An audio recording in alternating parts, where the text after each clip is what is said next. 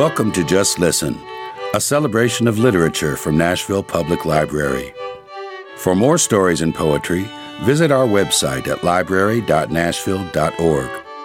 Please feel free to leave a comment or to make requests or recommendations. And now, for today's selection. Welcome back to our Christmas celebration of ghost stories by Edith Wharton. For the curious, alert, and not too easily frightened, we have several collections of Edith Wharton's ghost stories here at the Nashville Public Library. Both of the selections chosen for this showcasing of Edith Wharton's ghost stories have in common people who are searching for a new house, a swift and easy way to introduce the story and begin the action of the plot. In both cases, we are told that the would be purchasers can have the house for a song a term that means for a very and perhaps surprisingly low price. This popular idiom dates from the 1500s and alludes to the pennies given to street singers or to the small cost of sheet music. In addition to writing and the decorative arts, Edith also loved dogs and was famous both for having many of them and for spearheading campaigns and organizations for their ethical treatment. So it was inevitable, perhaps, that she would write a ghost story featuring dogs. There are some terms in the story today which the reader might find unfamiliar. A chemin de ronde is the walkway behind a castle battlement where defenders would patrol the ramparts. A sleeve dog can refer to any small dog that can be carried on one arm, but often refers to a Pekingese. The pardon of Locronan is a penitential ceremony and festival held in July, one of several such pilgrimages unique to the Catholics of Brittany.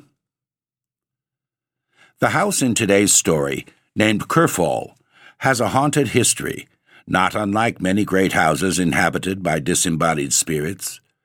As the unnamed narrator visits the house and later begins to weave the unhappy story of its occupants, we are introduced to characters rarely mentioned in a ghost story, except for the occasional howl aimed at some unearthly being. Dogs, that is. Lots of dogs. But very quiet, as dogs go. Kerfol by Edith Wharton. We begin.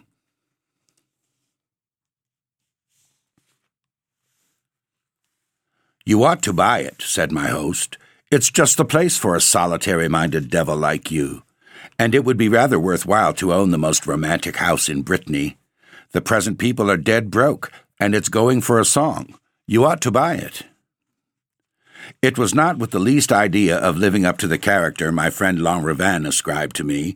As a matter of fact, under my unsociable exterior, I have always had secret yearnings for domesticity, that I took his hint one autumn afternoon and went to Kerfol. My friend was motoring over to Quimper on business. He dropped me on the way at a crossroad on a heath and said, First turn to the right and second to the left, then straight ahead till you see an avenue. If you meet any peasants, don't ask your way. They don't understand French, and they would pretend they did and mix you up. I'll be back for you here by sunset. And don't forget the tombs in the chapel.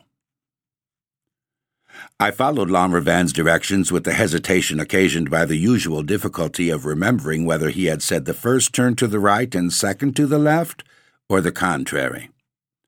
If I had met a peasant, I should certainly have asked, and probably been sent astray. But I had the desert landscape to myself, and so stumbled on the right turn and walked across the heath till I came to an avenue.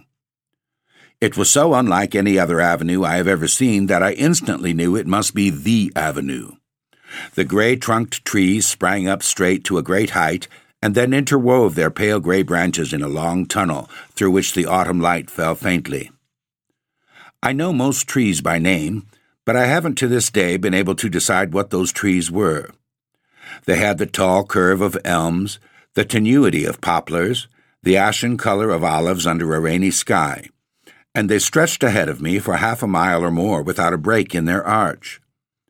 If ever I saw an avenue that unmistakably led to something, it was the avenue at Kerfol.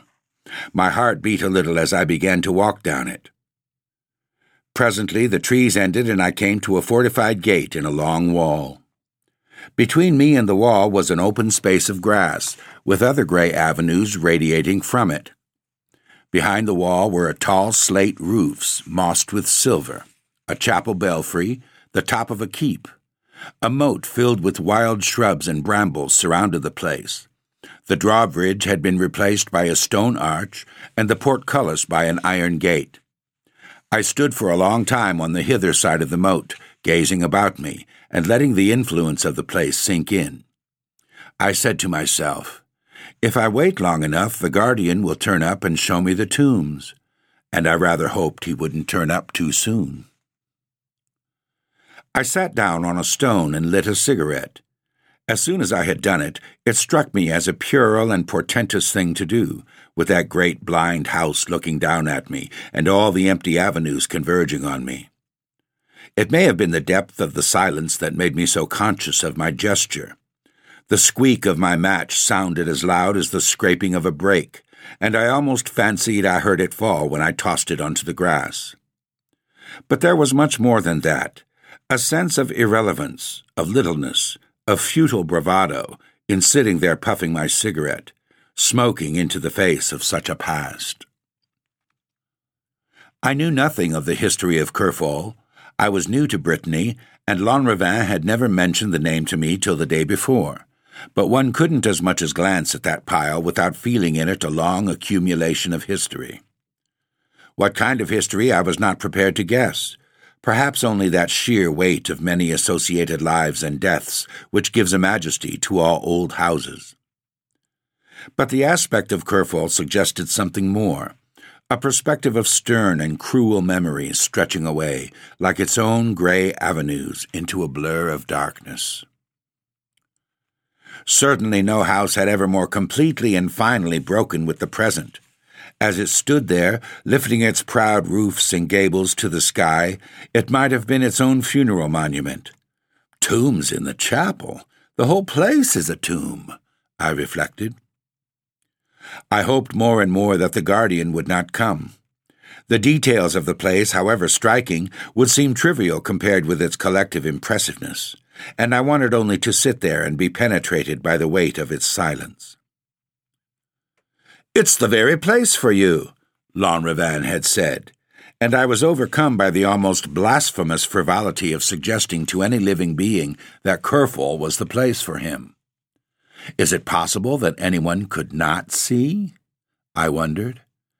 I did not finish the thought. What I meant was undefinable. I stood up and wandered toward the gate. I was beginning to want to know more, not to see more. I was by now so sure it was not a question of seeing, but to feel more, feel all the place had to communicate. But to get in, one will have to rout out the keeper, I thought reluctantly, and hesitated. Finally, I crossed the bridge and tried the iron gate. It yielded, and I walked through the tunnel formed by the thickness of the chemin de ronde. At the farther end, a wooden barricade had been laid across the entrance, and beyond it was a court enclosed in noble architecture. The main building faced me, and I now saw that one half was a mere ruined front, with gaping windows through which the wild growths of the moat and the trees of the park were visible. The rest of the house was still in its robust beauty. One end abutted on the round tower, the other on the small traceried chapel, and in an angle of the building stood a graceful well head crowned with mossy urns. A few roses grew against the walls, and on an upper window sill I remember noticing a pot of fuchsias. My sense of the pressure of the invisible began to yield to my architectural interest. The building was so fine that I felt a desire to explore it for its own sake. I looked about the court, wondering in which corner the guardian lodged. Then I pushed open the barrier and went in. As I did so, a dog barred my way. He was such a remarkably beautiful little dog that for a moment he made me forget the splendid place he was defending. I was not sure of his breed at the time, but have since learned that it was Chinese and that he was of a rare variety called the sleeve dog. He was very small and golden brown, with large brown eyes and a ruffled throat. He looked like a large tawny chrysanthemum. I said to myself, These little beasts always snap and scream, and somebody will be out in a minute. The little animal stood before me, forbidding, almost menacing. There was anger in his large brown eyes. But he made no sound, he came no nearer. Instead, as I advanced, he gradually fell back, and I noticed that another dog, a vague, rough, brindled thing, had limped up on a lame leg. There'll be a hubbub now, I thought, for at the same moment a third dog, a long haired white mongrel, slipped out of a doorway and joined the others. All three stood looking at me with grave eyes, but not a sound came from them. As I advanced, they continued to fall back on muffled paws, still watching me. At a given point, they'll all charge at my ankles. It's one of the jokes that dogs who live together put up on one, I thought. I was not alarmed, for they were neither large nor formidable. But they let me wander about the court as I pleased, following me at a little distance, always the same distance, and always keeping their eyes on me. Presently I looked across at the ruined facade and saw that in one of its empty window frames another dog stood, a white pointer with one brown ear. He was an old grave dog, much more experienced than the others, and he seemed to be observing me with a deeper intentness. I'll hear from him, I said to myself. But he stood in the window frame against the trees of the park and continued to watch me without moving. I stared back at him for a time to see if the sense that he was being watched would not rouse him. Half the width of the court lay between us, and we gazed at each other silently across it but he did not stir, and at last I turned away. Behind me I found the rest of the pack, with a newcomer added, a small black greyhound with pale, agate colored eyes. He was shivering a little, and his expression was more timid than that of the others. I noticed that he kept a little behind them, and still there was not a sound.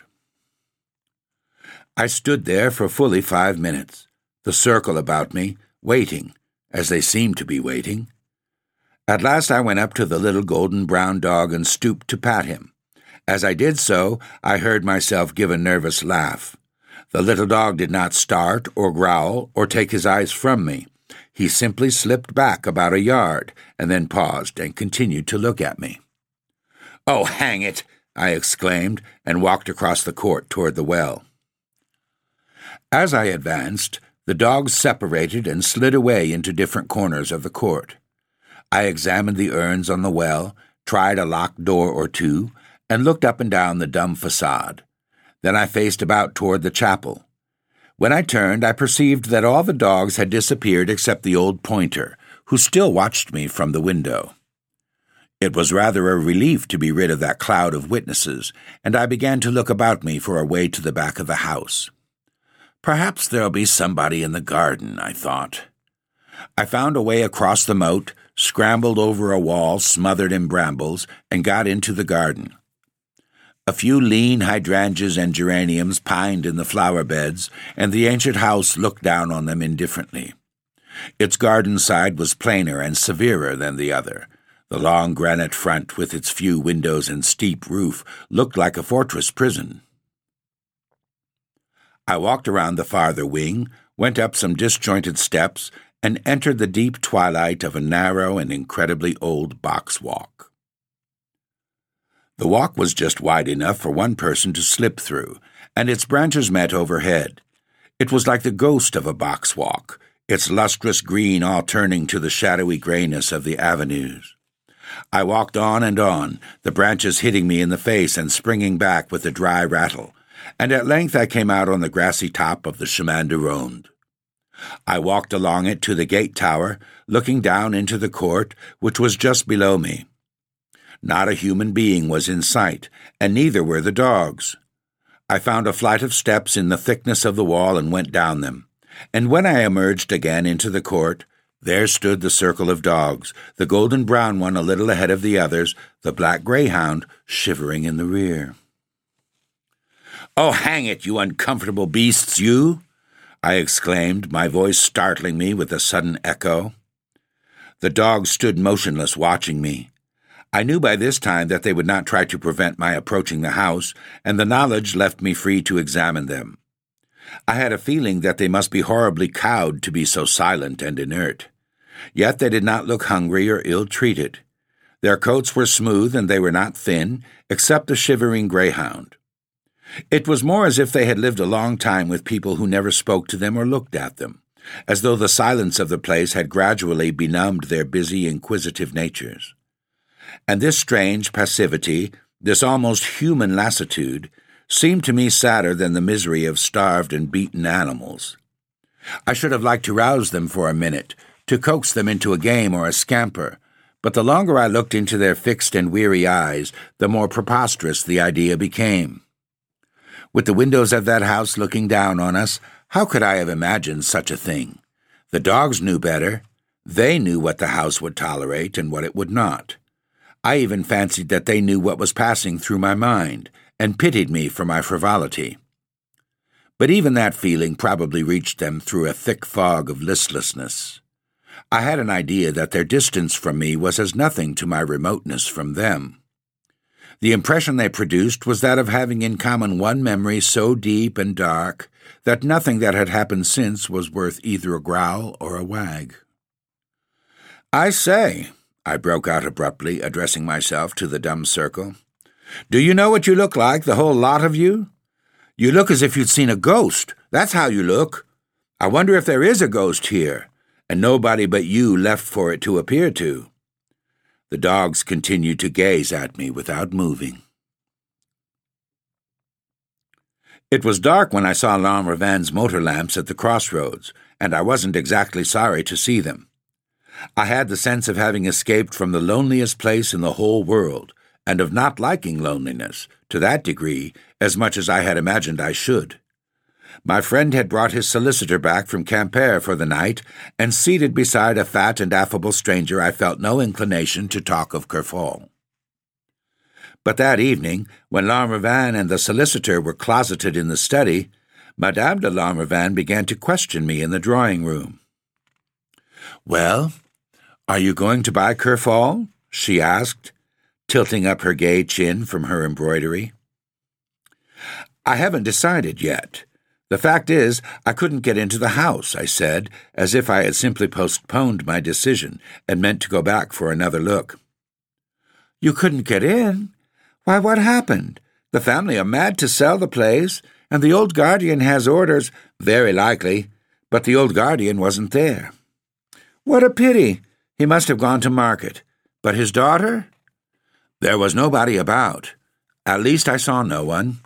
How extraordinary! Literally nobody? Nobody but a lot of dogs, a whole pack of them, who seemed to have the place to themselves. Madame de Lanrivain let the embroidery slip to her knee and folded her hands on it. For several minutes she looked at me thoughtfully. A pack of dogs? You saw them? Saw them. I saw nothing else. How many? She dropped her voice a little. I've always wondered. I looked at her with surprise. I had supposed the place to be familiar to her. Have you never been to Kerfol? I asked. Oh, yes, often, but never on that day. What day? I'd quite forgotten, and so had Hervé. I'm sure. If we'd remembered, we never should have sent you today. But then, after all, one doesn't to believe that sort of thing, does one? What sort of thing? I asked, involuntarily sinking my voice to the level of hers. Inwardly, I was thinking, I knew there was something. Madame de Lanrivain cleared her throat and produced a reassuring smile. Didn't Hervé tell you the story of Kerfol? An ancestor of his was mixed up in it. You know, every Breton house has its ghost story, and some of them are rather unpleasant. Yes, but those dogs? Well, those dogs are the ghosts of Kerfol. At least the peasants say there's one day in the year when a lot of dogs appear there, and that day the keeper and his daughter go off to Morlaix and get drunk. The women in Brittany drink dreadfully.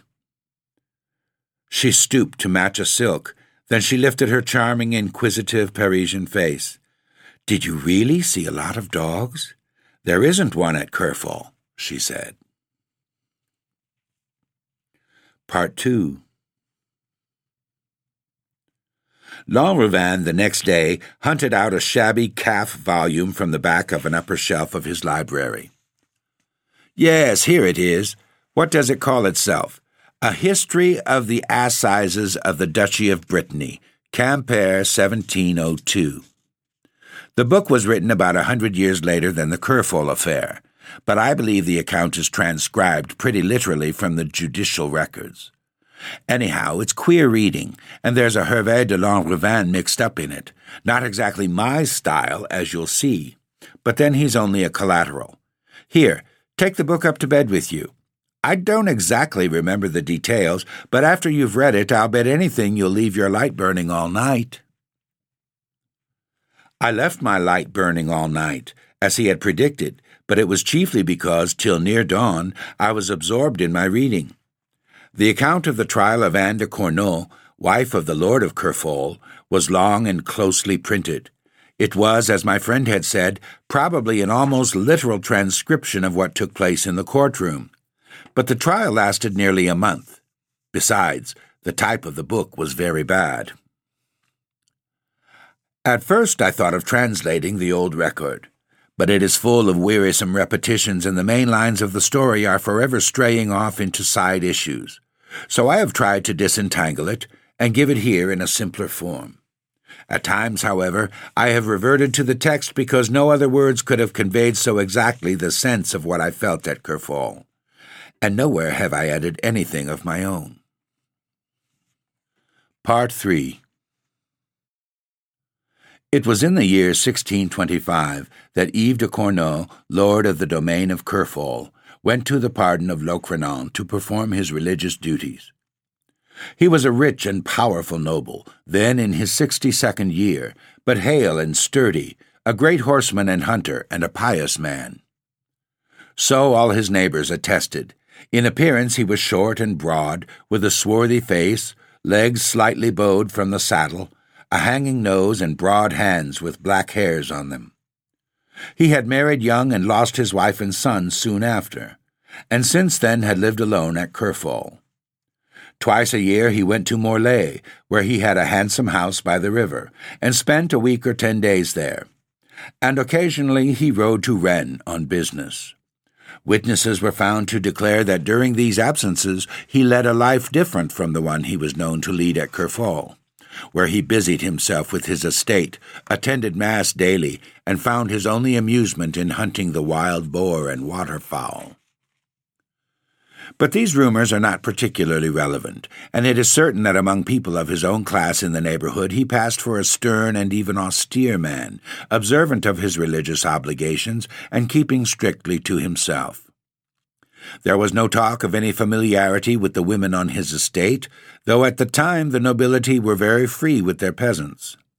Some people said he had never looked at a woman since his wife's death, but such things are hard to prove, and the evidence on this point was not worth much.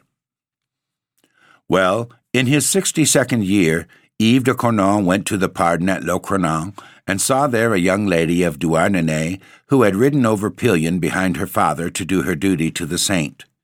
Her name was Anne de Barrigan, and she came of good old Breton stock, but much less great and powerful than that of Yves de Cornault, and her father had squandered his fortune at cards and lived almost like a peasant in his little granite manor on the moors. I have said I would add nothing of my own to this bald statement of a strange case, but I must interrupt myself here to describe the young lady who rode up to the lich gate of Locronan at the very moment when the Baron de Cornault was also dismounting there. I take my description from a faded drawing in red crayon, sober and truthful enough to be by a late pupil of the Clouet, which hangs in Lanrivain's study and is said to be a portrait of Anne de Barrigan. It is unsigned and has no mark of identity but the initials A.B and the date 1627, the year after her marriage. It represents a young woman with a small oval face, almost pointed, yet wide enough for a full mouth with a tender depression at the corners. The nose is small and the eyebrows are set rather high, far apart, and as lightly penciled as the eyebrows in a Chinese painting. The forehead is high and serious, and the hair, which one feels to be fine and thick and fair, is drawn off it and lies close like a cap. The eyes are neither large nor small, hazel probably, with a look at once shy and steady. a pair of beautiful long hands are crossed below the lady's breast. The chaplain of Kerfol and other witnesses averred that when the baron came back from Locronan, he jumped from his horse, ordered another to be instantly saddled, called to a young page to come with him, and rode away that same evening to the south. His steward followed the next morning with coffers laden on a pair of pack mules. The following week, Yves de Cornault rode back to Kerfol, sent for his vassals and tenants, and told them that he was to be married at All Saints to Anne de Barrigan of Douarnenez. And on All Saints' Day, the marriage took place. As to the next few years, the evidence on both sides seems to show that they passed happily for the couple. No one was found to say that Yves de Cornault had been unkind to his wife, and it was plain to all that he was content with his bargain.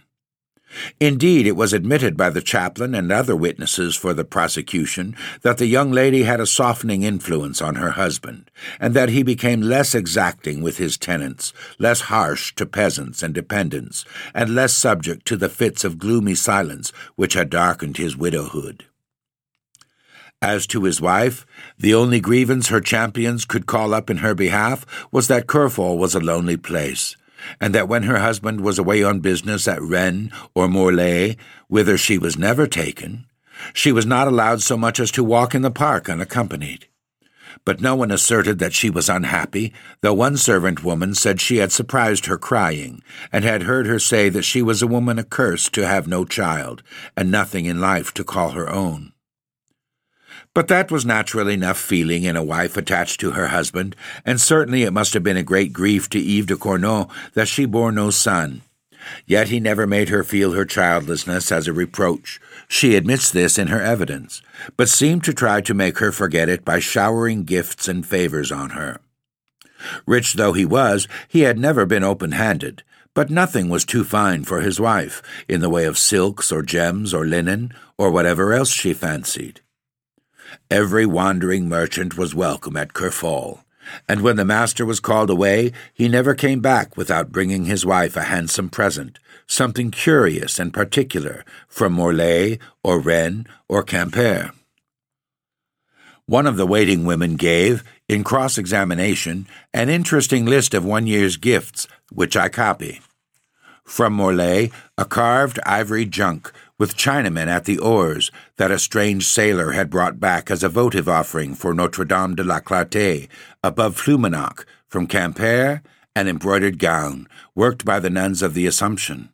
From Rennes, a silver rose that opened and showed an amber virgin with a crown of garnets. From Morlaix, again, a length of Damascus velvet shot with gold, bought of a Jew from Syria. And for Michaelmas that same year, from Rennes, a necklet or bracelet of round stones, emeralds and pearls and rubies, strung like beads on a fine gold chain. This was the present that pleased the lady best, the woman said. Later on, as it happened, it was produced at the trial, and appears to have struck the judges and the public as a curious and valuable jewel. The very same winter, the Baron absented himself again, this time as far as Bordeaux, and on his return he brought his wife something even odder and prettier than the bracelet. It was a winter evening when he rode up to Kerfol, and walking into the hall, found her sitting by the hearth, her chin on her hand, looking into the fire. He carried a velvet box in his hand, and setting it down, lifted the lid and let out a little golden brown dog. Anne de Cornault exclaimed with pleasure as the little creature bounded toward her. Oh, it looks like a bird or a butterfly, she cried as she picked it up, and the dog put its paws on her shoulders and looked at her with eyes like a Christian's. After that, she would never have it out of her sight, and petted and talked to it as if it had been a child, as indeed it was the nearest thing to a child she was to know. Yves de Cornault was much pleased with his purchase, the dog had been brought to him by a sailor from an East India merchantman, and the sailor had bought it of a pilgrim in a bazaar at Jaffa, who had stolen it from a nobleman's wife in China. A perfectly permissible thing to do, since the pilgrim was a Christian and the nobleman a heathen doomed to hell fire. Yves de Cornault had paid a long price for the dog, for they were beginning to be in demand at the French court, and the sailor knew he had got hold of a good thing. But Anne's pleasure was so great that to see her laugh and play with the little animal, her husband would doubtless have given twice the sum. So far, all the evidence is at one, and the narrative plain sailing. But now the steering becomes difficult. I will try to keep as nearly as possible to Anne's own statements, though toward the end, poor thing. Well, to go back. The very year after the little brown dog was brought to Kerfol, Yves de Cornault, one winter night, was found dead at the head of a narrow flight of stairs leading down from his wife's rooms to a door opening on the court. It was his wife who found him and gave the alarm, so distracted, poor wretch, with fear and horror, for his blood was all over her, that at first the roused household could not make out what she was saying, and thought she had suddenly gone mad. But there, sure enough, at the top of the stairs lay her husband, stone dead, and head foremost, the blood from his wounds dripping down to the steps below him. He had been dreadfully scratched and gashed about the face and throat, as if with curious pointed weapons, and one of his legs had a deep tear in it which had cut an artery, and probably caused his death. But how did he come there, and who had murdered him? His wife declared that she had been asleep in her bed, and hearing his cry had rushed out to find him lying on the stairs, but this was immediately questioned. In the first place, it was proved that from her room she could not have heard the struggle on the stairs, owing to the thickness of the walls and the length of the intervening passage. Then it was evident that she had not been in bed and asleep, since she was dressed when she roused the house, and her bed had not been slept in. Moreover, the door at the bottom of the stairs was ajar, and it was noticed by the chaplain, an observant man, that the dress she wore was stained with blood about the knees, and that there were traces of small blood-stained hands low down on the staircase walls, so that it was conjectured that she had really been at the postern door when her husband fell, and, feeling her way up to him in the darkness on her hands and knees, had been stained by his blood dripping down on her. Of course, it was argued on the other side that the blood marks on her dress might have been caused by her kneeling down by her husband when she rushed out of her room. But there was the open door below, and the fact that the finger marks in the staircase all pointed upward. The accused held to her statement for the first two days, in spite of its improbability. But on the third day word was brought to her that Hervé de Lanrivain, a young nobleman of the neighborhood, had been arrested for complicity in the crime. Two or three witnesses thereupon came forward to say that it was known throughout the country that Lanrivain had formerly been on good terms with the Lady of Cornault, but that he had been absent from Brittany for over a year, and people had ceased to associate their names. The witnesses who made this statement were not of a very reputable sort. One was an old herb gatherer suspected of witchcraft, another a drunken clerk from a neighboring parish, the third a half witted shepherd who could be made to say anything, and it was clear that the prosecution was not satisfied with its case and would have liked to find more definite proof of Lanrivain's complicity than the statement of the herb gatherer, who swore to having seen him climbing the wall of the park on the night of the murder. One way of patching out incomplete proofs in those days was to put some sort of pressure, moral or physical, on the accused person. It is not clear what pressure was put on Anne de Cornault, but on the third day, when she was brought in court, she appeared weak and wandering, and after being encouraged to collect herself and speak the truth on her honor and the wounds of her blessed Redeemer, she confessed that she had in fact gone down the stairs to speak with Hervé de Lanrivain, who denied everything, and had been surprised there by the sound of her husband's fall. That was better, and the prosecution rubbed its hands with satisfaction.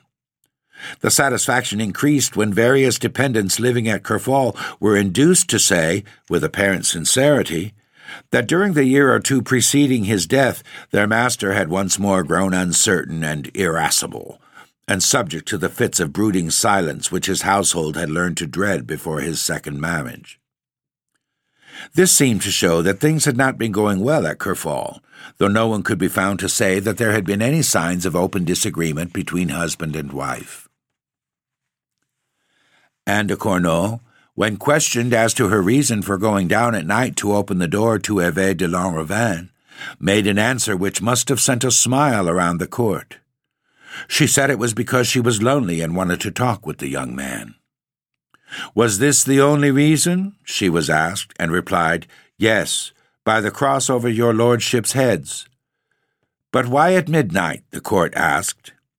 Because I could see him in no other way. I can see the exchange of glances across the ermine collars under the crucifix. Anne de Cornault, further questioned, said that her married life had been extremely lonely. Desolate was the word she used. It was true that her husband seldom spoke harshly to her, but there were days when he did not speak at all. It was true that he had never struck or threatened her, but he kept her like a prisoner at Kerfol, and when he rode away to Morlaix or Quimper or Rennes, he set so close a watch on her that she could not pick a flower in the garden without having a waiting woman at her heels. I am no queen to need such honors, she once said to him. And he had answered that a man who has a treasure does not leave the key in the lock when he goes out. Then take me with you, she urged. But to this he said that towns were pernicious places, and young wives better off at their own firesides. But what did you want to say to Hervé de Lanrivain? the court asked, and she answered, To ask him to take me away. Ah, you confess that you went to him with adulterous thoughts. No. Then why did you want him to take you away? Because I was afraid for my life. Of whom were you afraid? Of my husband. Why were you afraid of your husband? Because he had strangled my little dog. Another smile must have passed around the courtroom in a day when any nobleman had a right to hang his peasants, and most of them exercised it, pinching a pet animal's windpipe was nothing to make a fuss about. At this point, one of the judges, who appears to have had a certain sympathy for the accused, suggested that she should be allowed to explain herself in her own way, and she thereupon made the following statement. The first years of her marriage had been lonely, but her husband had not been unkind to her. If she had had a child, she would not have been unhappy, but the days were long, and it rained too much. It was true that her husband, whenever he went away and left her, brought her a handsome present on his return, but this did not make up for the loneliness. At least nothing had, till he brought her the little brown dog from the East. After that she was much less unhappy. Her husband seemed pleased that she was so fond of the dog. He gave her leave to put her jeweled bracelet around its neck and to keep it always with her. One day she had fallen asleep in her room, with the dog at her feet, as his habit was. Her feet were bare and resting on his back. Suddenly she was waked by her husband. He stood beside her, smiling not unkindly. You look like my great grandmother, Juliane de Cornault, lying in the chapel with her feet on a little dog, he said. The analogy sent a chill through her, but she laughed and answered, Well, when I am dead, you must put me beside her, carved in marble, with my dog at my feet. Oh, we'll wait and see, he said, laughing also, but with his black brows close together. The dog is the emblem of fidelity. And do you doubt my right to lie with mine at my feet? When I'm in doubt, I find out, he answered. I am an old man, he added, and people say I make you lead a lonely life. But I swear you shall have your monument if you earn it.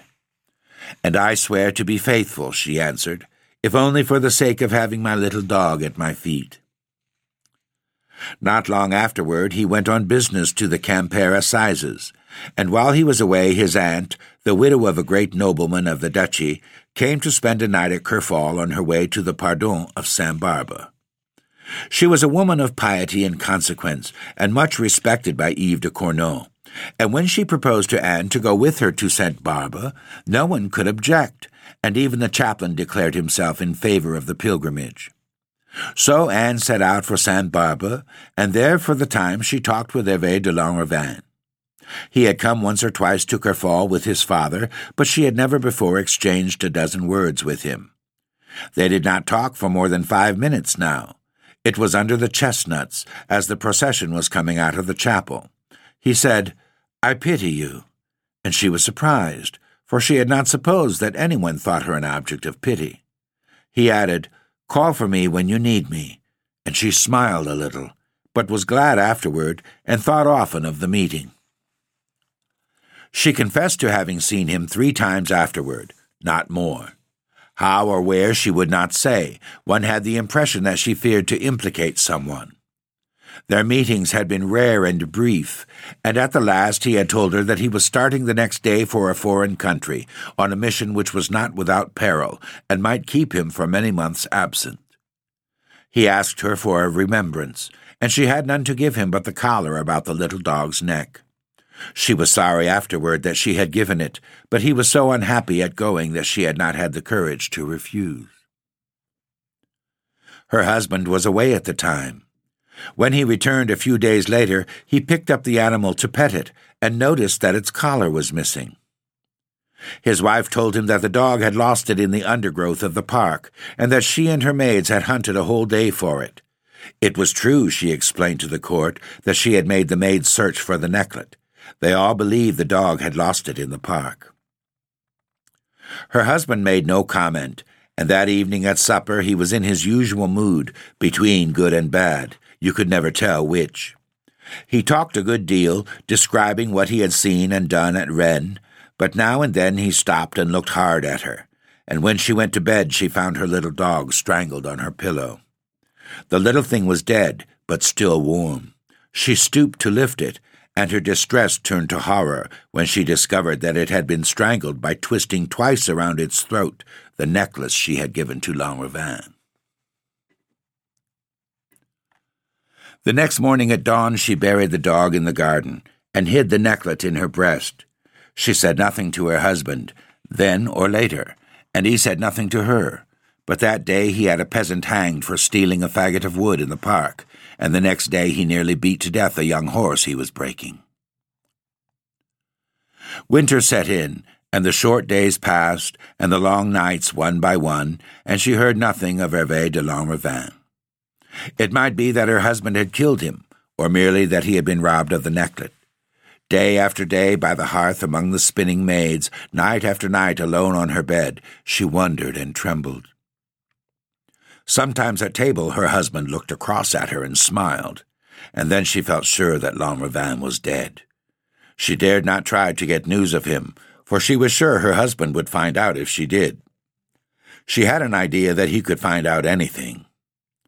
Even when a witch woman who was a noted seer and could show you the whole world in her crystal came to the castle for a night's shelter, and the maids flocked to her, Anne held back. The winter was long and black and rainy.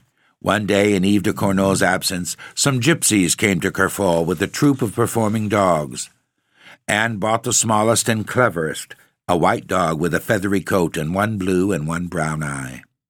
It seemed to have been ill treated by the gypsies, and clung to her plaintively when she took it from them. That evening her husband came back, and when she went to bed she found the dog strangled on her pillow. After that she said to herself she would never have another dog. But one bitter cold evening a poor lean greyhound was found whining at the castle gate, and she took him in and forbade the maids to speak of him to her husband. She hid him in a room that no one went to, smuggled food to him from her own plate, made him a warm bed to lie on, and petted him like a child. Yves de Cornault came home, and the next day she found the greyhound strangled on her pillow. She wept in secret, but said nothing, and resolved that even if she met a dog dying of hunger, she would never bring him into the castle. But one day she found a young sheep dog, a brindled puppy with good blue eyes, lying with a broken leg in the snow of the park. Yves de Cornault was at Rennes, and she brought the dog in, warmed and fed it, tied up its leg, and hid it in the castle till her husband's return. The day before, she gave it to a peasant woman who lived a long way off, and paid her handsomely to care for it and say nothing. But that night she heard a whining and scratching at her door, and when she opened it, the lame puppy, drenched and shivering, jumped up on her with little sobbing barks. She hid him in her bed, and the next morning was about to have him taken back to the peasant woman when she heard her husband ride into the court. She shut the dog in a chest and went down to receive him. An hour or two later, when she returned to her room, the puppy lay strangled on the pillow. After that, she dared not make a pet of any other dog, and her loneliness became almost unendurable. Sometimes, when she crossed the court of the castle and thought no one was looking, she stopped to pat the old pointer at the gate. But one day, as she was caressing him, her husband came out of the chapel, and the next day the old dog was gone. This curious narrative was not told in one sitting of the court, or received without impatience and incredulous comment. It was plain that the judges were surprised by its puerility, and that it did not help the accused in the eyes of the public. It was an odd tale, certainly, but what did it prove? That Yves de Cornault disliked dogs, and that his wife, to gratify her own fancy, persistently ignored this dislike. As for pleading this trivial disagreement as an excuse for her relations, whatever their nature, with her supposed accomplice, the argument was so absurd that her own lawyer manifestly regretted having let her make use of it, and tried several times to cut short her story.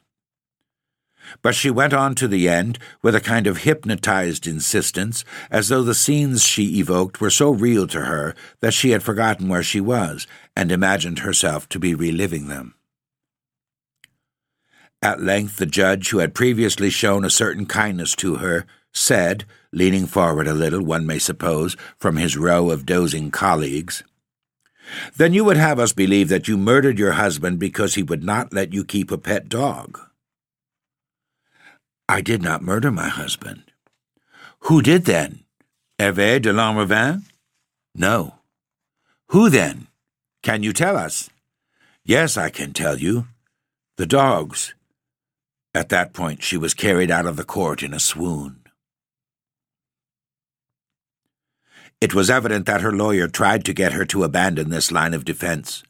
Possibly her explanation, whatever it was, had seemed convincing when she poured it out to him in the heat of their first private colloquy. But now that it was exposed to the cold daylight of judicial scrutiny and the banter of the town, he was thoroughly ashamed of it, and would have sacrificed her without a scruple to save his professional reputation. But the obstinate judge, who perhaps after all was more inquisitive than kindly, evidently wanted to hear the story out, and she was ordered the next day to continue her deposition. She said that after the disappearance of the old watchdog, nothing particular happened for a month or two. Her husband was much as usual. She did not remember any special incident. But one evening a peddler woman came to the castle and was selling trinkets to the maids. She had no heart for trinkets, but she stood looking on while the women made their choice.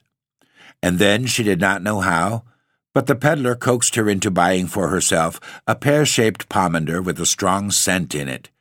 She had once seen something of the kind on a gypsy woman. She had no desire for the pomander and did not know why she had bought it. The peddler said that whoever wore it had the power to read the future, but she did not really believe that, or care much either. However, she bought the thing and took it up to her room, where she sat turning it about in her hand.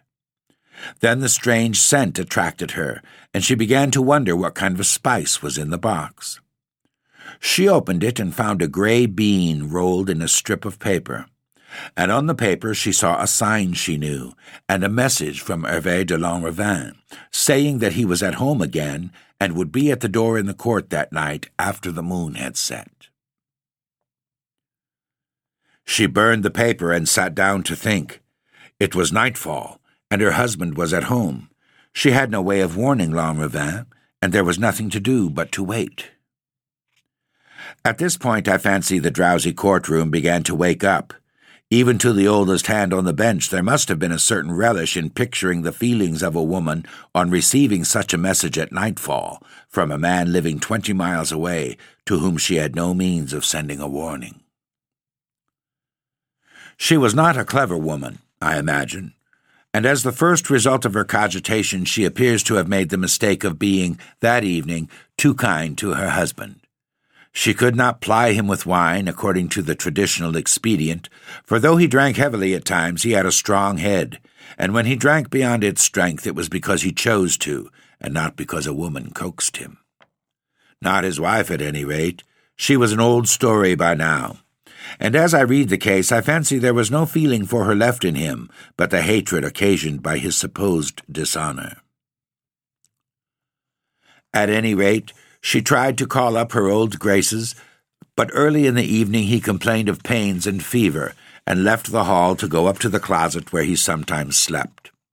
His servant carried him a cup of hot wine, and brought back word that he was sleeping and not to be disturbed.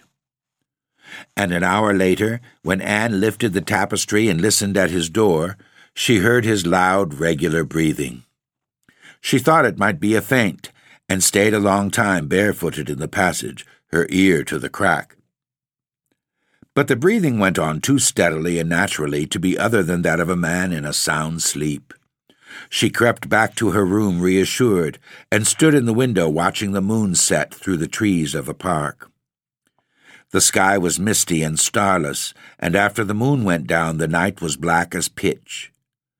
She knew the time had come, and stole along the passage, past her husband's door, where she stopped again to listen to his breathing, to the top of the stairs.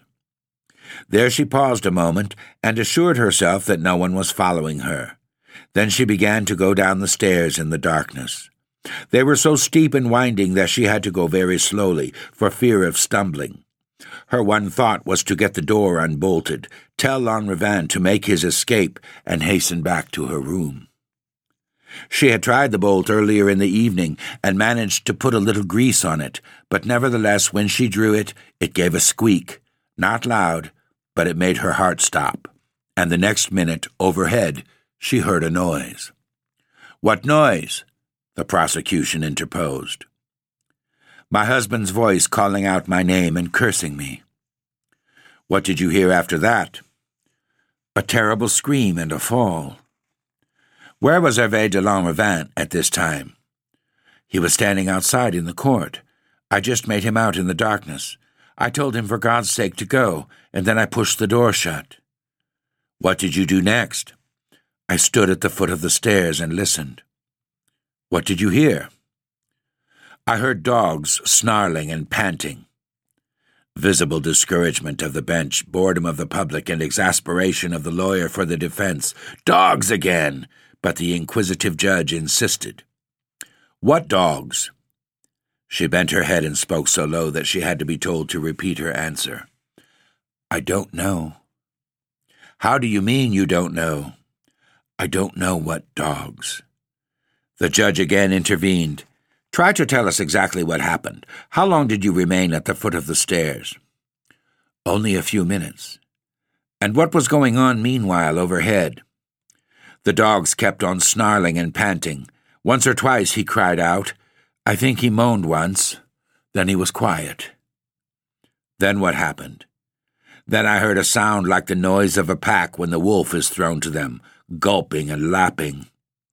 There was a groan of disgust and repulsion throughout the court, and another attempted intervention by the distracted lawyer.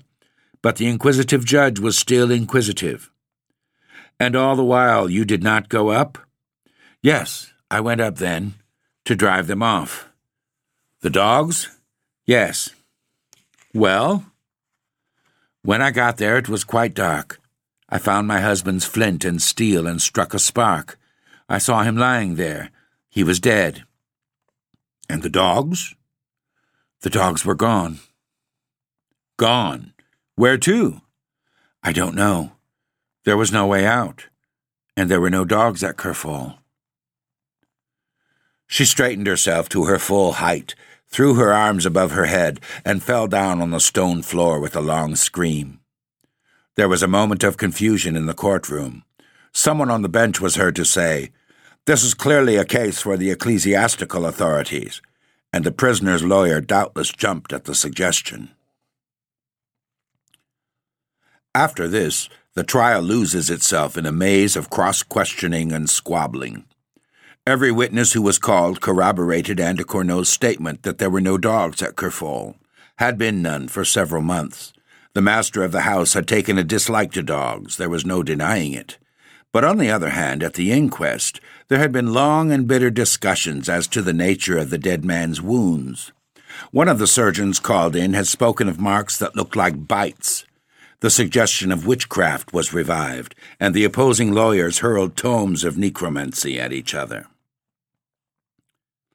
At last, Anne de Cornault was brought back into court, at the instance of the same judge, and asked if she knew where the dogs she spoke of could have come from. On the body of her Redeemer, she swore that she did not.